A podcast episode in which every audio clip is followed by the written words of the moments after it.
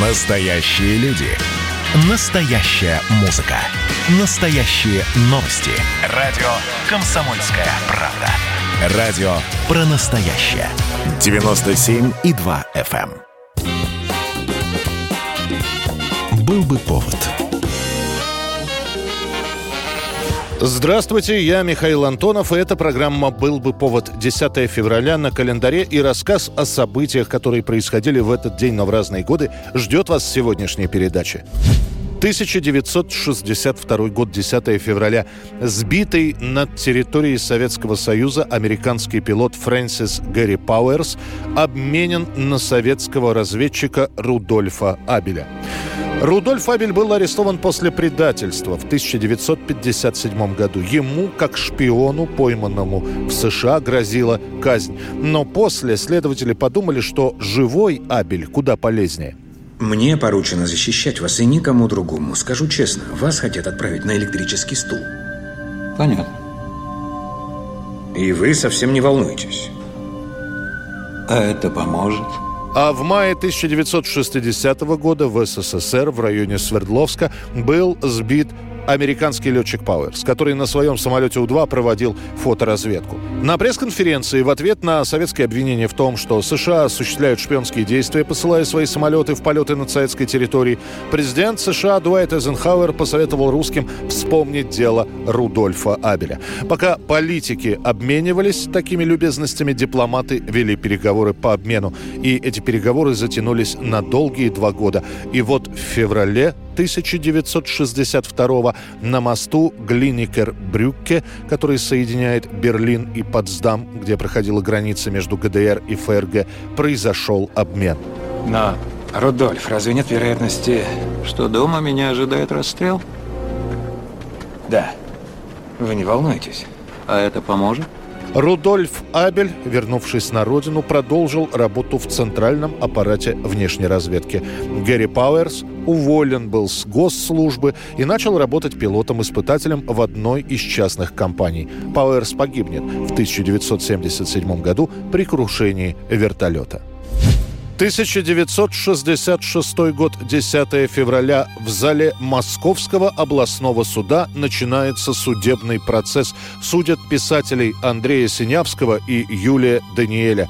Почти полгода идет расследование. Синявский и Даниэль арестованы в сентябре 65-го. Было установлено, что они под псевдонимами Абрам Терц и Николай Аржак нелегально переправляли свои сочинения на Запад. В этом им помогал помогала дочь военно-морского атташе Франции Элен Пелетье-Замойская.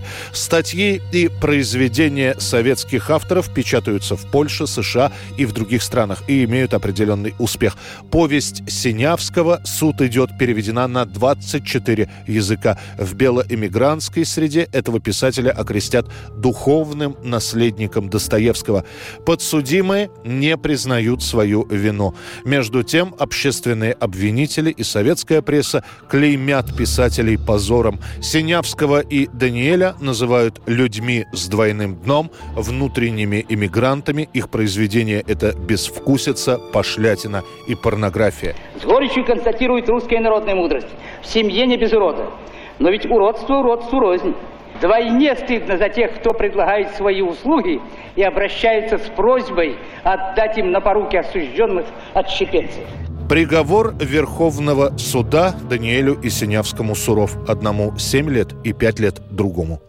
10 февраля 1990 года советский лидер Михаил Горбачев во время встречи в Москве с канцлером ФРГ Гельмутом Колем говорит о своем согласии на объединение Германии. Германии надо радоваться, что у нас был Горбачев. Благодаря ему стало возможным мирное воссоединение Германии.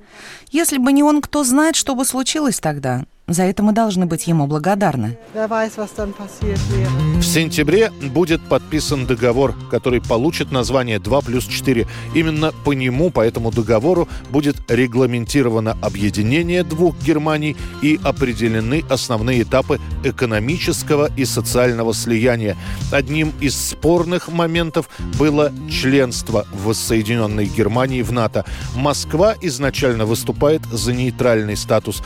Правительство Западной Германии и США против нейтралитета. В итоге Горбачев уступает. Это очень важно. Важно, чтобы мы самые главные вопросы для себя, для страны и для сегодняшнего дня и на будущее решали через демократические процедуры. Также в договоре 2 плюс 4 прописано, что ни войска НАТО, ни ядерное оружие не будут размещены на территории бывшей ГДР. Кулуарах обсуждался и запрет на расширение НАТО на восток, но западные дипломаты дали понять, что никаких обещаний в данной связи никто давать не собирается. В договоре пункта о расширении НАТО просто нет. Было еще один документ дополнения. По нему Москва после воссоединения Германии получает 12 миллиардов марок, плюс еще 3 миллиарда в виде кредита и выводит свои войска с территории Германской Демократической Республики республики. 10 февраля 1992 года абсолютный чемпион мира по боксу Майк Тайсон признается виновным в изнасиловании. Тайсона арестуют еще в июле 1991 года. 18-летняя участница конкурса красоты «Мисс Черная Америка» Дезире Вашингтон сообщает в полицию, что была изнасилована Тайсоном в отеле, куда она с ним по обоюдному согласию пошла после знакомства. Майк, в свою очередь, утверждает, что все происходит по обоюдному обоюдному согласию, начинается судебный процесс, в котором был даже не один иск, а несколько. Один об изнасиловании, два о преступных намерениях и один о заключении под стражу. Тайсон заявил, что все дело в его известности и продолжает считать себя невиновным.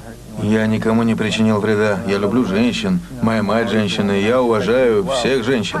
Промоутер «Железного Майка», знаменитый Дон Кинг, пообещал Тайсону полностью уладить вопрос. Однако попытка потушить скандал вручением крупной суммы денег проваливается, и дело начинает принимать более серьезный оборот.